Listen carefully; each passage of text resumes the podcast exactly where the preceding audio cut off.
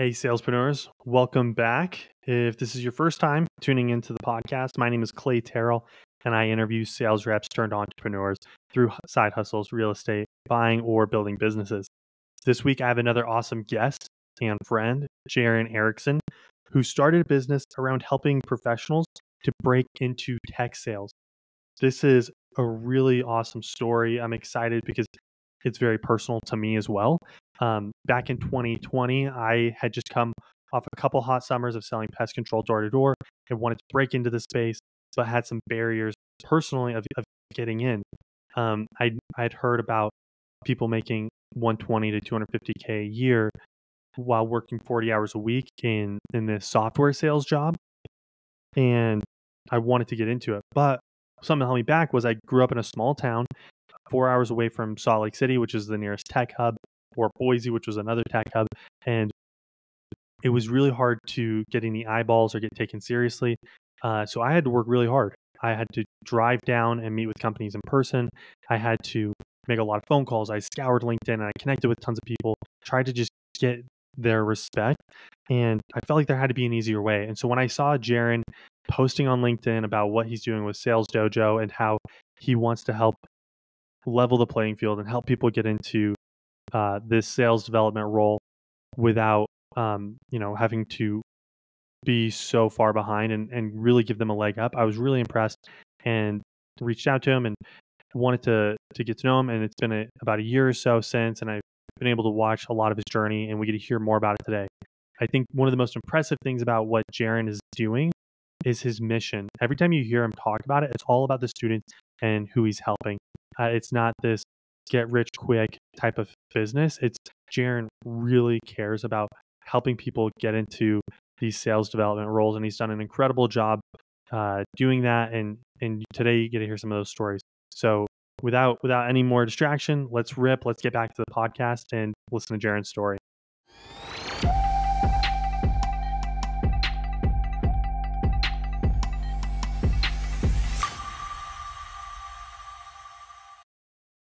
Hey, Jaron, on my show, man. Well, dude, thanks for having me, Clay. I uh, I love what you've been building and how consistent you've been, and like some of the other guests that you've had. It's been pretty cool to see some of the people you've already got on, so I feel pretty fortunate to to be here with you. Yeah, man. No, uh, you were legit like one of the first people I pitched on the idea of the podcast four or five months ago. So it means a ton to have you here. Uh, you know, obviously, I think you're somebody I look up to as far as somebody that had an idea, tested it out, built a business. I think that you're also very young and humble and ambitious, which makes it easy to relate because uh, I, I, think you find a lot of these entrepreneurs on LinkedIn or other places where all of it's about ego. And I think your message is really cool because you're all about serving other people and giving back. But um, anyway, know. We'll, we'll get more into that. But I just super stoked to have you on here. Well, I appreciate it, man. I think the the concept of what you're doing between sales and entrepreneurship, I think they go so hand in hand. Um, I tell people all the time, I'm like, if if you don't know how to sell, like you cannot start a business. And so we get a lot of founders who will reach out to us who want to come through like our dojo course because they want to learn how to sell. And so I think yes. having ability to sell is such a natural progression into kind of starting your own business, becoming an entrepreneur. And I, I think it's an awesome, awesome concept that you're building upon. Yeah, no, it's, it's been an incredible learning experience for me as well. And being able to experience it with others. But Jaron, you and I know each other super well. Uh, you know, we've been friends for a while uh, in in different capacities. But for those that don't know who you are, can you give us like a little background on uh, what you've done in sales and what you're doing now? Yeah, hundred percent. So my story, you know, kind of jumps all over the place. Like I, I used to be a student, so I, I was a college athlete originally. I've thrown in at UVU, big hurdler fan. So if anyone else is a big hurdle fan, like hit me up because we're like one of very few. but I was I was running track at UVU, and my dad at the time actually suggested that I go work for a tech company because I was just studying business. I had no idea what I wanted to do. And so he's like, hey, you should go work for a tech company.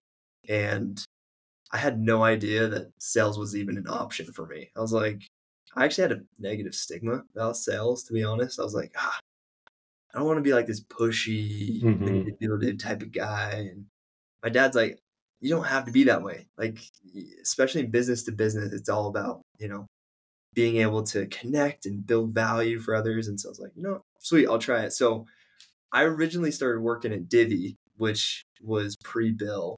So worked at Divvy for a while, came in as an SDR, kind of moved up before I left at their acquisition, and then became founder of what's called Sales Dojo.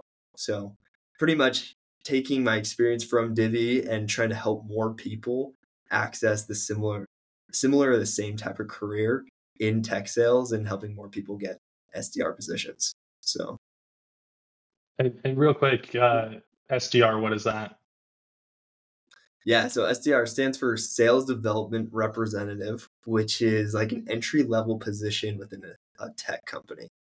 Now, what, what's weird is it's an entry level position, but it's so competitive these days that companies are wanting you to have experience. And so there's this big disconnect between I want to be an SDR, but I need experience, but I can't get experience if I can't get the job. And so we've been able to create a program where we are able to train the skills that you need to give you the experience and also connect you to companies that are hiring so we can kind of get rid of this this disconnect between people that want to get in and companies who are looking for top talent.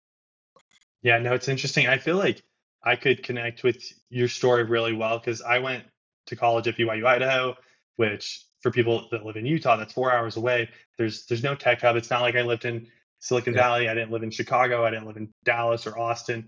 I lived up in Idaho, and even though I felt like I had really good sales background, uh, I think I was pretty good with people. I was really frustrated when I went after college and like applied for four different SDR jobs and I couldn't land one.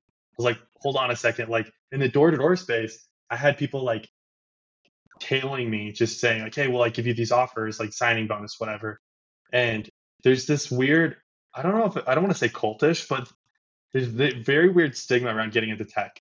And like I literally was texting a friend today who who wants to get in and he's like, I don't even know how. And I was like, dude, it's it's gonna be a, a trick for you. Like you really have to commit.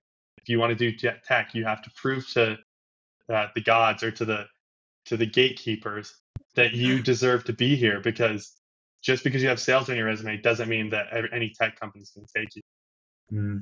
I'm, I'm sure you, you see that every day.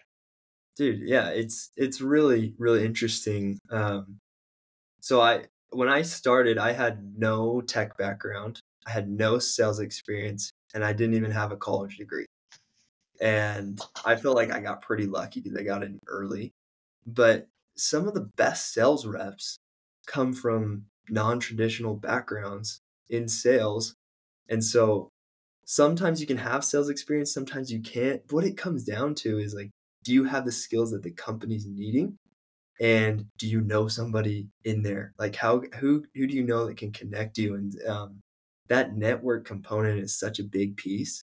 And i think a lot of people lack the network side of like oh if they just look at it from an outside perspective but internally like if you're getting referred internally you have like 10 times more chance of landing an interview than if you're just cold applying and so a lot of times sales experience yeah that's great you have sales experience but do you have tech specific and then do you have some type of connection or referral inside i think those are kind of two big components that the tech gods need apparently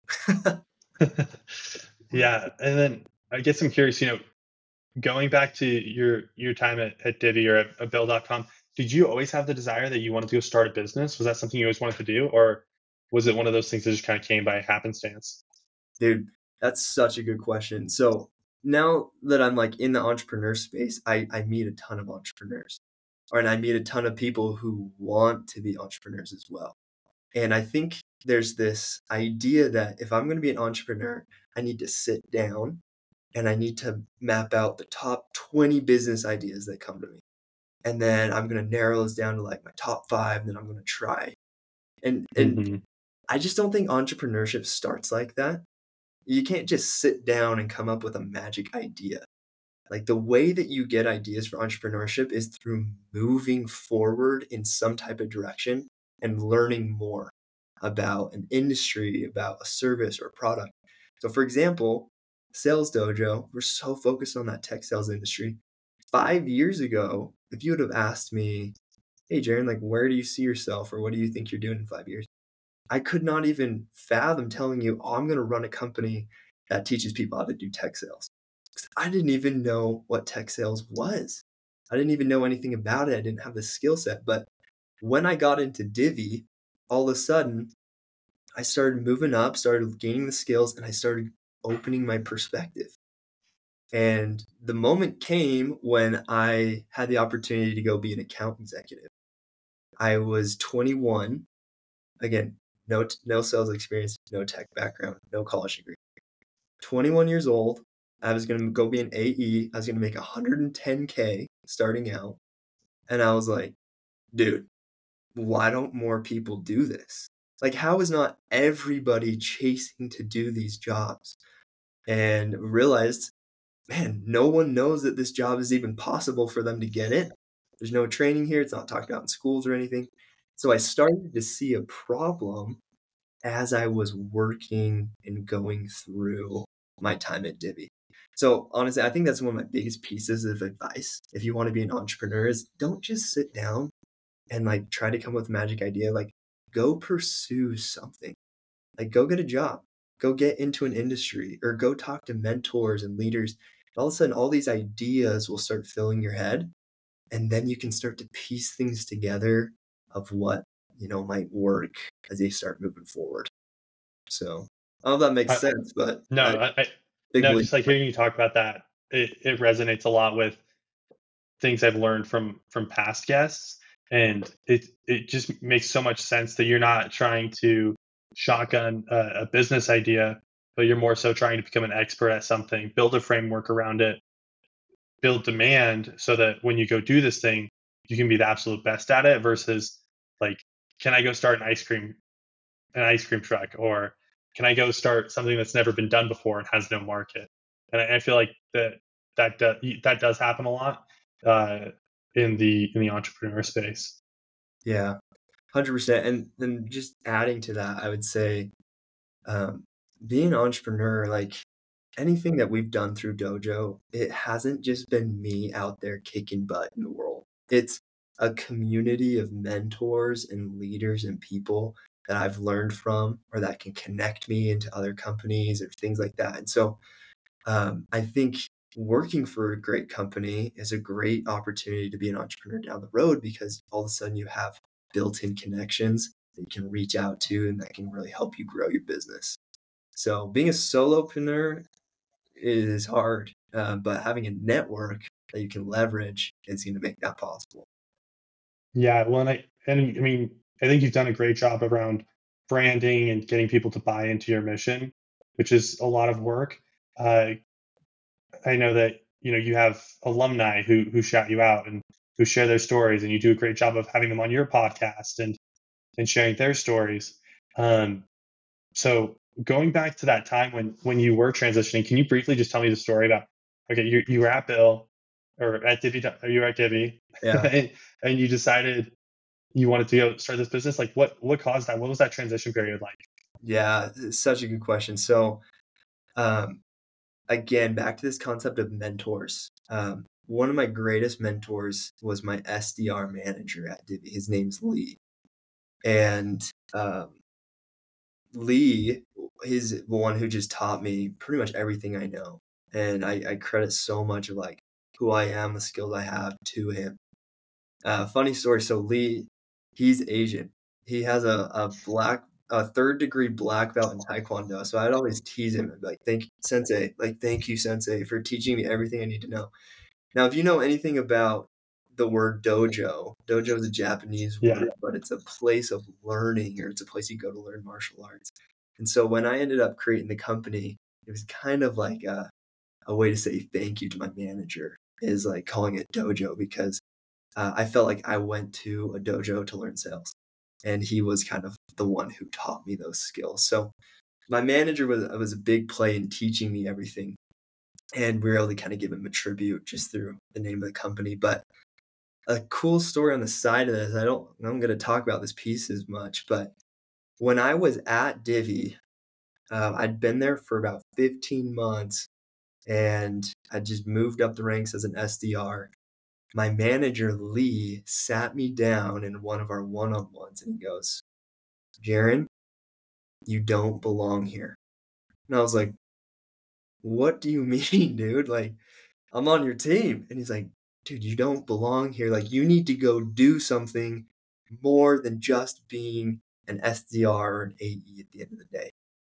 And um, at this point in time, like he started telling me about some of his entrepreneurial pursuits and how he'd like created companies outside of work. And he said, you either need to go be an AE and just grind and keep moving up the ladder, or you need to get out of here and you need to go build a company. And I was like, what in the world? Your manager is actually telling you like you don't you don't fit on his team. And mm-hmm. it wasn't because of performance, but it's because he saw that I had these ideas and this desire to like impact more people. And so I ended up kind of taking a leap of faith. I left Divvy right at their acquisition with Bill and I went back to school, which is really weird. I went back to BYU. I was like, well, I'm not going to work at Divvy. I'm going to go to school. And it was when I was at school, I had this idea that had been brewing since I talked with my manager, Lee, about helping other people get into tech. And so I ended up just kind of going for it. I was like, well, there's no better time than right now to take a risk. And I just, we just started running cohorts and people started getting hired. And then we'd have bigger companies reach out and then we'd have more students come in and we just kept going um, to where we're now on our uh, 24th cohort coming up in March, and uh, it's it's just crazy that I just needed one person to to believe in me, and that was enough to like kind of kickstart everything that we've we've done since. So, wow, that's a that's a really good manager. it was cool. I think, it was cool. I think I think it's hard to find people like that because uh, you know, obviously, yeah, he's on your team. I want you to be here forever. You know, selling you the the corporate vision of I see you here five and ten years. Yeah. And really, he saw some some sort of fire in you to go build something else, um, which which I think is incredible. And so it sounds like it wasn't it wasn't a side hustle really. He told you to leave. You went back to school, and then you had this idea to go start a sales dojo. What what was it like getting your first couple customers? I'm sure it's not easy. Dude, yeah. Um, it, it was for me it was never like a it kind of was a side hustle so i i realized that i loved teaching i love training i love development and so i went back to school and i was going to go be a performance psychologist because i love the mind i love performance and i love improving. And so when i was at school that's when it kind of hit me where i was like well let's see if we could train people on the side and see if uh, we could actually help them get get hired as sdrs and so our first cohort was um, my sister, a friend of mine, and a random guy that we convinced to take this course. and all of a sudden, it was free. It was all free. And all of a sudden, all three of them got hired into tech companies. And I'm like, oh my gosh, this works. Let's do it again. So we got three more, or like we got a few more people, and people started getting hired. I'm like, okay, let's keep going. And we've we've just kept going. Um, but I think one piece of advice for entrepreneurs is, you know, starting out, you have you have to work for free. I think you need to be willing to work for free before you start making money. And so our cohorts originally we tried to do a free course and then, you know, we didn't have any corporate partners and so we just helped people get hired into any companies that we could. But now, down the road, we're able to charge for our course and we're able to charge companies that we work with um, per hire so, so they can kind of bring in better talent. But early on, we were willing to work for free to test and to prove the model before we started trying to just charge people money for a concept that we were still testing. So I think that's been one of our successes was I had no risk, and so I was willing to work for free. And uh, you know, ended up working out kind of further down the road. So were you able to get like any sales in that first year or was it mostly just Jaron's free workshop? Good question. I think we only worked for free for like two months, three months, because all of a sudden we're like, this works. Like this works. Let's charge people, see if we can, um, you know, see like continue to build a little bit of revenue from this now. And so our pricing model has evolved over the years, um, where it went from free to like a hundred dollars, and then it went to five hundred dollars, and now it's two thousand dollars for a student. Um, and the pricing has changed not because we are just hungry for more money, but it's because we see that students need to actually buy in to what they're doing. And so that was just something I learned as an entrepreneur. Like your pricing, your models are going to change as you learn more. But when someone was taking a $100 course, they just didn't treat it with enough value or respect. But when you take a $2,000 course, like that, you feel that, you know, come out of your bank and you're bought in to what you're about to learn. And the students' growth has been exponential. And we actually increase like what we're asking from them. But we didn't know that early on. And that's just something that we've developed and understood as we've started going further and further down the road. So I think pricing and models will change as you continue to progress in your business. One thing I'm really interested in, Jared, I'm really interested in is what type of students you bring in. Because I'm sure, especially when you were doing it for free, I'm sure it's you get a lot of people that maybe are not that qualified. And so then you put them in a program and you're like, oh man, it's gonna be a really hard pitch. Like sending this guy in front of a, a tech CEO that wants to hire an SDR. And so how do you kind of have a, that filter of making sure that I'm bringing in good SDRs? Because you know you're you're training people, but then you're also having to go pitch them and, and put it in front of a VP of sales who you know is is already probably questioning you and questioning how good these applicants are. So how do you do a good job of of building those people within? Dude, that is such a good question. Um, it's I'll say it's challenging uh, in certain elements because you know if you build a, a a software, your software doesn't change unless you change it yourself, and so it's a very you know repeatable product. Now our hmm. product is our students when they go talk to tech companies, and so our brand sometimes is not in our control, which is actually a little bit challenging. But um, you know, bringing in qualified candidates is is definitely uh, one of our biggest focuses, and we're finding ways to continue to improve that. Again, we're not perfect, so we're going to keep really trying to uh, improve, especially in that category. But um, we've seen pricing be a big one. Like if you're not bought in, then the price will actually keep you out, which is nice and then um, sacrifice of time. Like we are an after hours course. I'd say about mm. 90% of our, our graduates are working full time or full time students. And so if, if like by the end of the day, you know, you're probably pretty tired. I think majority of us are tired after work and you're like, I'm just going to chill. But, you know, this is not just a, a normal course. This is an above and beyond type of course where we're going to meet in the evenings. We're going to challenge you on your character to make sure your character traits are improving, like inside and outside of work, and we're going to improve your skill set. And so it's it's been cool to see when people buy into that that um, those are our easily our best best candidates. And and so you make money, you charge. Can you kind of talk to me how you like uh, monetize or what you charge for and and stuff like that? Yeah, for sure. So when we are working or like our business model, we kind of have a two-sided business model. So we have our students. Um, we do charge students to come to the course because we need to pay our instructors, um, which has been really cool to work with. We we now bring in like VPs and directors of sales. Oh wow, that's great. These courses, which are cool. Um, but so we do charge the students, but then we also partner with uh, high caliber tech companies that are really growing and starting to scale their sales teams. And these companies want high caliber talent. And so we're able to connect our top graduates into these companies. And we've seen that companies are willing to pay for the right candidate when they're able to come in and you know raise the bar and make an immediate impact.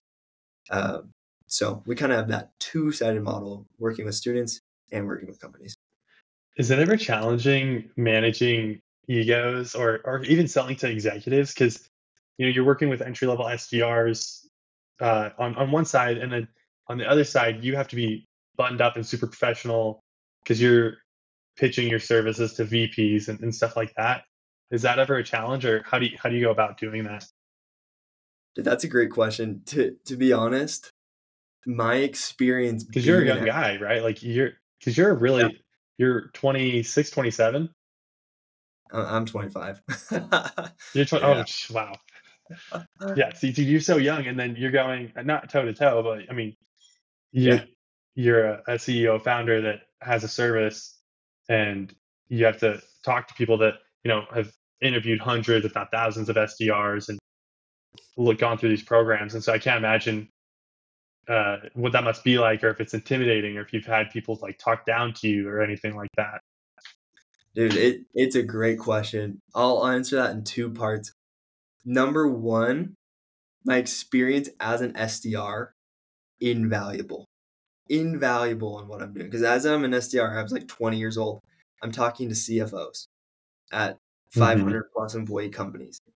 And we're just chatting it up, shooting the breeze. And my confidence like totally grew just from being an SDR and kind of getting put through a ringer for a little bit. And you just gain like tough skin and the ability to connect, talk, and present yourself in a better manner. So that is that's been really helpful, like when we're talking to VPs of sales. But second, it's tough, man. When you run your own company, anything that goes wrong, it's always on you.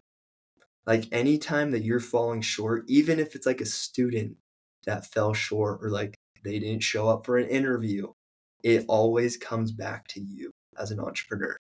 And that is something I'm still working on. I still fight. Like, call me a people pleaser, but I wanna I want to be one of the best. I want people to like us. I want people to, you know, do business with us. And so when things fall short, I feel a big weight on my chest that I I still have to kind of deal with and work on. Um, but on the flip side, like anything good that happens, like you're really really proud of yourself and you're really grateful for the people that helped you get there. Um, but there it's there's pros and cons. Like that weight gets pretty heavy sometimes you know, being able to have to take take everything that might go wrong in your company and, and own up to it.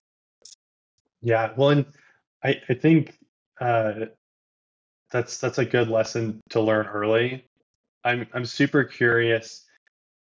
You know, your business has done really well. I, I think you do great at branding. You do great at a lot of things, but I, I'm really interested if you could help me understand what are things that have attributed to the growth that were because of you versus things that were luck? Like, what are things that you did that Jaron Erickson did that has made this turn into something? And then what are things that were probably just more of like happenstance? Dude, really good question. Um, I there's this definition of luck. Maybe this is super stereotypical, but luck is when preparation meets opportunity. I love that quote. Yeah. Sorry, that was actually uh, that was my screensaver on my iPad when I was doing door to door. So Heck yeah. I, like I couldn't love that quote more. Yeah. So dude, I'll say it again, but luck is when preparation meets opportunity, and I feel like that's what my whole business has been built upon. Um, where I try to be a really good guy. Like I, I hope that people know that about me. I do care. I do want to help. I do want to give back. Like if you remember anything about me, I would love it for to be those attributes. Um, and when you give back and you try to serve, people are willing to help you. And so you can call that luck, but you can also look at a lot of preparation of trying to be a good person, trying to give back to those things where people are then willing to come in and, and help your mission move forward. And so, Dojo, people understand what we're trying to do we're not just a software that's trying to scale, which I think would be cool to do at some point in the future, but we are a company with a mission of changing lives. And when people see that we're trying to change lives, they get excited and they also want to help push that mission forward. And so I think the luckiest part of what we do is having a mission driven company. That is that's the luckiest part about our business is we are so mission driven that people want to come and help. And uh, I think that there's a lot that goes into it, but I I think that is one piece that I'd be very lucky that we get to pursue. Yeah, I think I think it's interesting. I've heard you talk about this a million times, and you can't talk about Sales Dojo without talking about your mission. And I think that just points a lot to the character and to really what you're doing. Because I've never heard you talk about Sales Dojo as like this business, this I want to be a millionaire type thing, which I just think is like very telling because a lot of people, even myself included, have selfish desires where I want to build a business so that I can have uh, retirement money and, and exit and all those things. I'm sure that, that that's in there, but it's cool to hear how um, how mission driven it is, um, and, and just that side of the business and how you've been able to implement that into your branding. When you look at the future, I know that right now, it, and maybe you can tell me if I'm wrong. It kind of seems like a solopreneur thing. Yeah. It's mostly you, and you have like a couple contractors.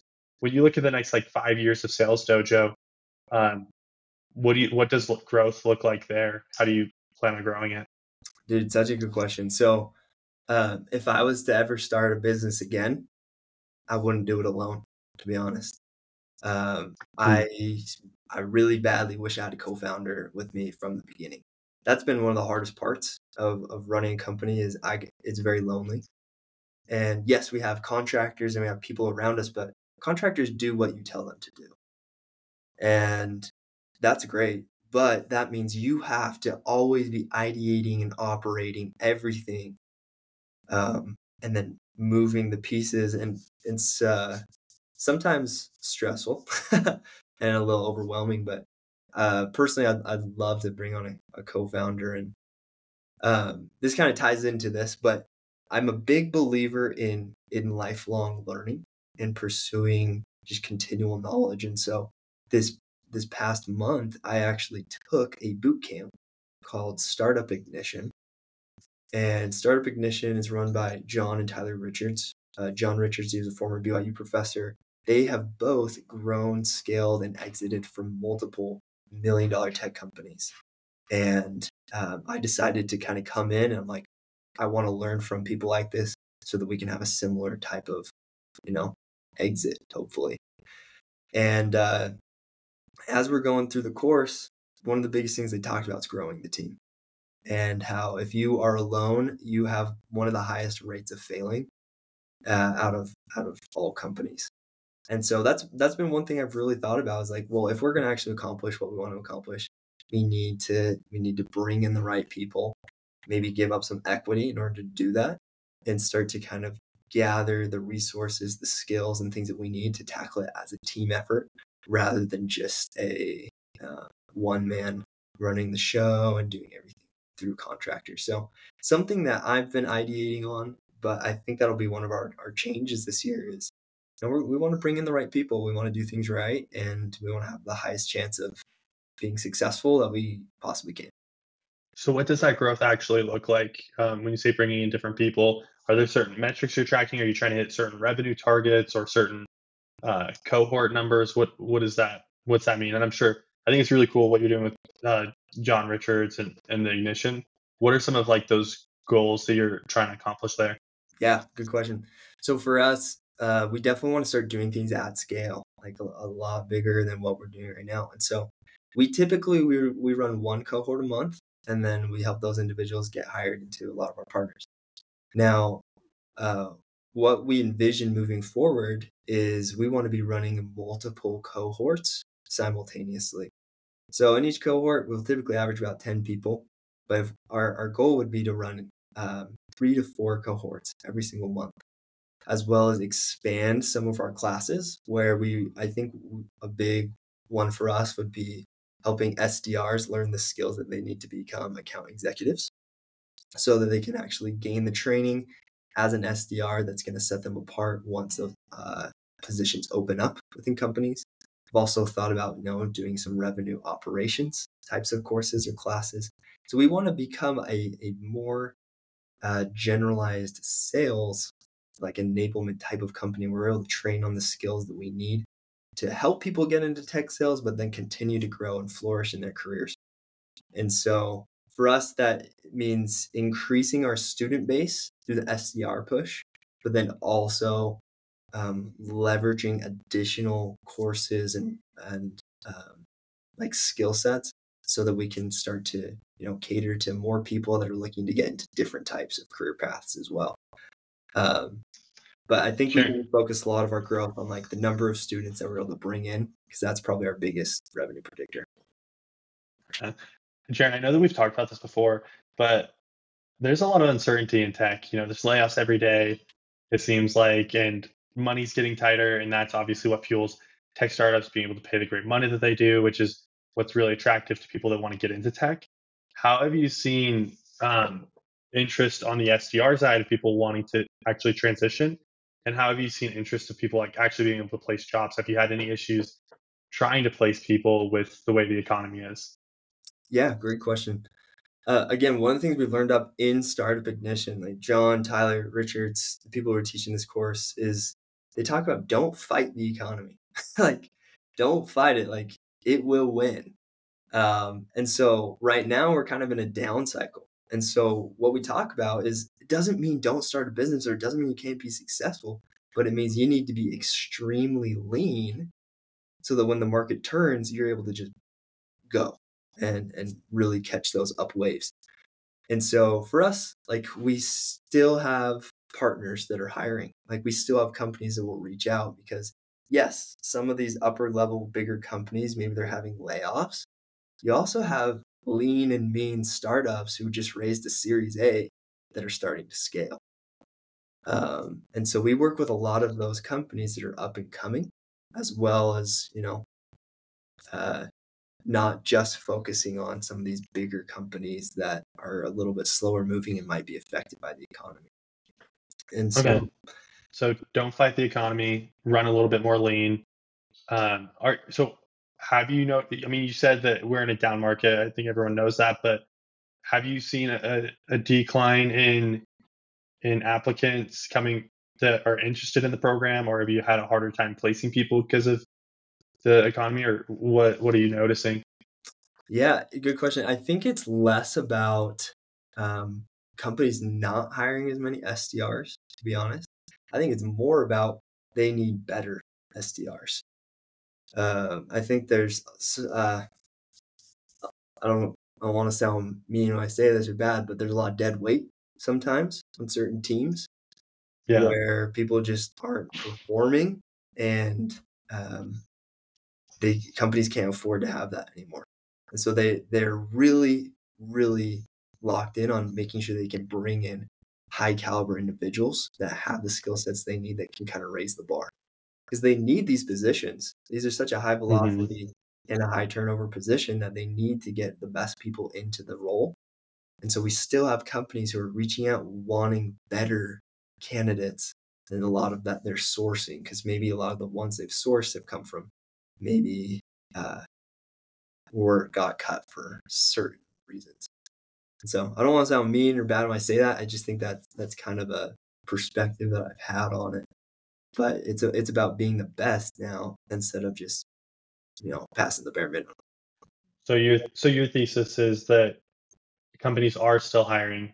They want better SDRs, which I actually think that there there's something to be said about people that are wanting to get into tech versus people that've been through three rounds of layoffs. Because if you've been through three rounds of layoffs, you may be less than enthusiastic about your next tech company versus if you're coming from like a plumbing job uh, or uh, maybe like working at a grocery store where it was you know you're making an hourly wage you'd be way more excited about coming in and trying this new thing and then you carry that momentum and i think momentum is really important you know you have negative momentum when you're coming from a place that wasn't working out and so I can imagine that that works out in your favor too. One of the things that I like about your boot camp as well, it's four weeks, which is really quick. Um, but Alex Hormozi, he talks about the importance of like condensing learning Hmm. And I think that's so important because I, I heard you say this in a podcast the other day. You know, people go to college, and myself included, but they forget how to learn. And so you can learn so quickly. And that's one of the things I loved about my time at BYU Idaho is our semesters were a month shorter than everywhere else. And so I had to learn a full like semester's worth of knowledge in a month less than all my peers at different schools, which I think is very underrated. And same thing with your cohort. Like if you can condense that learning and say, I can confidently be an SDR, that eh, you're saving so much time because there's no need to say I need to be an SDR for 18 months before I can go get another SDR job. Like that's nonsense. Why why do we put these these time factors or these time frames on silly things like learning when you can do that. And John Richards did the same thing with with Dev Mountain, where you know you go do this boot camp and then you can get a six figure job doing uh, coding. And I imagine that makes him like a perfect mentor for you. Dude, yeah. There, there's a reason I paid the two grand. I paid two grand for three days of class to uh, go learn from John and Tyler Richards, and because I wanted their mentorship. So that was an investment into into a mentor who's been through before me. But I'm such a big believer in what you say as well. Um, again, there's a the reason I took a boot camp is because we run a boot camp, and I'm such a believer in continuous learning that you should always be investing in your skill set, in, in your skill set, in mentors that can have been through it and can teach you those skills. And uh, I, I love what that thought of you know condensing different types of learning because um, we are getting people jobs in tech companies in four weeks when some individuals are taking four years to go get the same job. And so if you know what you want, then go learn the same the skills that you need to be in there and then you can go and, and crush that type of role um, and so i think what i'm a big fan of just cutting the fluff getting to the skills that you need and then mastering those skills to set you apart from other people other than you know maybe taking prolonged prolonged periods um, i'm not against school. I think school is going to continue to change though and i think that's what i get really excited about is uh, just like how everything that we do is like pick and choose. We get to pick and choose everything these days. Netflix pick and choose what you want. You have all these options. I think school is going to be the same thing where it's going to be less locked down like you have to do this and it's going to be more of what do you want to learn? How do you want to learn? How are you going to do it so i feel like dojo we're at the, the front lines of that education space where i think we're changing a little bit of the education industry and that's what i get excited about. And i hope long term that we or other companies can continue to make a bigger impact where uh, schools are now constantly improving their curriculum, constantly changing, and that they're trying to be the front lines instead of just like boot camps and customized training be the be the front lines. Yeah, And I'm sure it's kind of interesting from your perspective too. I mean, you don't even have a college degree, and, and, but you're such a huge fan of continuing education, right? Um, and I, it's been really cool having you on as well, just because obviously you're this perfect example of a salespreneur. You know, you you got into sales so you could do something great. And now even with Sales Dojo, I'm such a fan of it just because I believe that sales is such a great career for people that want to go do more with their life. I think that sales is so incredible because you can come and earn much more way faster, and then you can buy your a house, you can buy a rental property, you can buy a business, you can uh, buy back your time. You can say, hey, instead of taking three years to save up a down payment for a house, I can take one year, and now I can start house hacking, or I can start getting the things I want quicker because I worked harder. Like sales is really the only job where you can do that, where your effort is directly correlated to how much you make. Yeah. And I think that's such a fascinating thing with sales. Um, and so it's cool that you're able to do that for other people and really bring them under your under your wing and say, hey, I know that it's hard, but like there's a place where you can make more money. Yeah. Um, you know, Jared, uh, sorry, the last couple minutes we have, I, I know you shared tons of great actual advice for salespeople from not forcing it to uh, you know trying to build a brand and all these different things if, if you just had to give us like one last piece of advice for someone that's a sales rep right now that wants to get into entrepreneurship either by starting something or buying something what would you what would you tell that person yeah Um, I read this book by an author named Adam Grant. Adam Grant is an organizational psychologist. Yeah. I love him. So in his book Originals, he talks he, he does a study on people that are just top performers and kind of change the course of of the world in certain ways or grown, you know, very successful companies. And I think a lot of times as entrepreneurs, we think it's either all in or nothing. Like you have to take this big risk. And being an entrepreneur is very risky. He kind of debunks that, where uh, majority of the top entrepreneurs that have have existed are very calculated in how they do things. So if you're wanting to start a business, I wouldn't recommend actually quitting your job and jumping all in. That's kind of what I did. But I wouldn't recommend that. I'd say you grow it on the side and just start. Just start, see if it works, see if you can gain some traction. And then all of a sudden, once you have some traction and you see that there's potential, then maybe go all in. But a lot of that risk is debunked by being able to test while you're in a stable environment and then make the jump into another stable environment. So if you're wanting to be an entrepreneur, that's my biggest advice is like just start. Just just just go for it. Like take the risk of starting rather than taking the risk of just jumping 100% all in. Start, test, learn, build a stable platform, and then you can start to make a more like a better educated decision to jump ship and, and go full time onto your side hustle. So that's, I don't know if that's helpful at all, but that's how I think that's one of the biggest pieces of advice I see. I, uh, I think I think it's I think it's well said. I think more people need to hear it and actually do it. Uh, I, I've said this several times, but I think 90% of people that want to, out of the 90% of people that want to be entrepreneurs, only 10% of them or 5% will ever actually do something, whether it's spinning up a Shopify page or spinning up a website or just going and talking to people. Like, go talk to people that have a problem and ask them, how much money would you pay me to solve that problem? Like, I think there's just very, very small, basic things. And uh, so I love hearing your your advice on it. Uh, Jaron, been great having you on the show, and uh, excited to to hear more from you in the future. And maybe we'll have you back when uh, when this thing blows up.